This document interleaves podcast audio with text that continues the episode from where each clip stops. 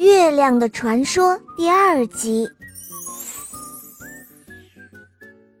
那四个偷月亮的人，负责给月亮添油净身，并且每周向百姓们收取一块钱。但他们慢慢的老了，其中一个生了病，眼看着不久于人世了，他要求把四分之一的月亮作为他的财产。埋入他的坟墓里。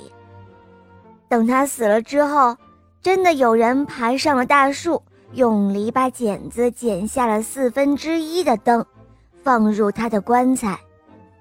这样，月亮的光芒减弱了，但仍然发着光。当第二个人死去的时候，又有四分之一的月亮陪了葬。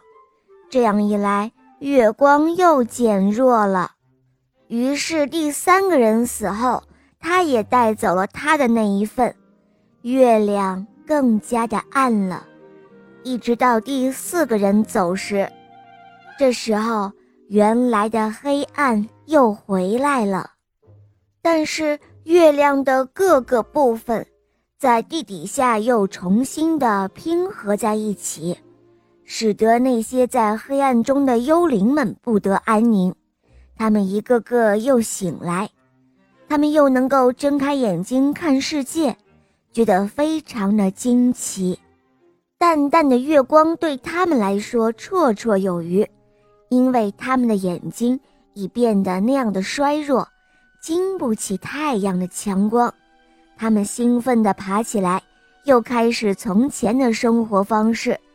一些人去看戏跳舞，一些人去客栈要酒喝，醉了就争吵，还有拳脚相加，吵闹声越来越大，最后传到了天庭。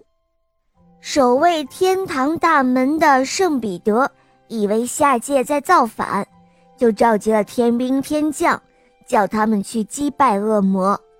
如果他们来侵犯天堂的话，但是没有恶魔来，于是他们便骑上马，穿过天门，下到凡间。在凡间，他们让死者安宁了下来，让他们重新又回到地下，从他们手中又拿回了月亮，并且把月亮挂在了天上。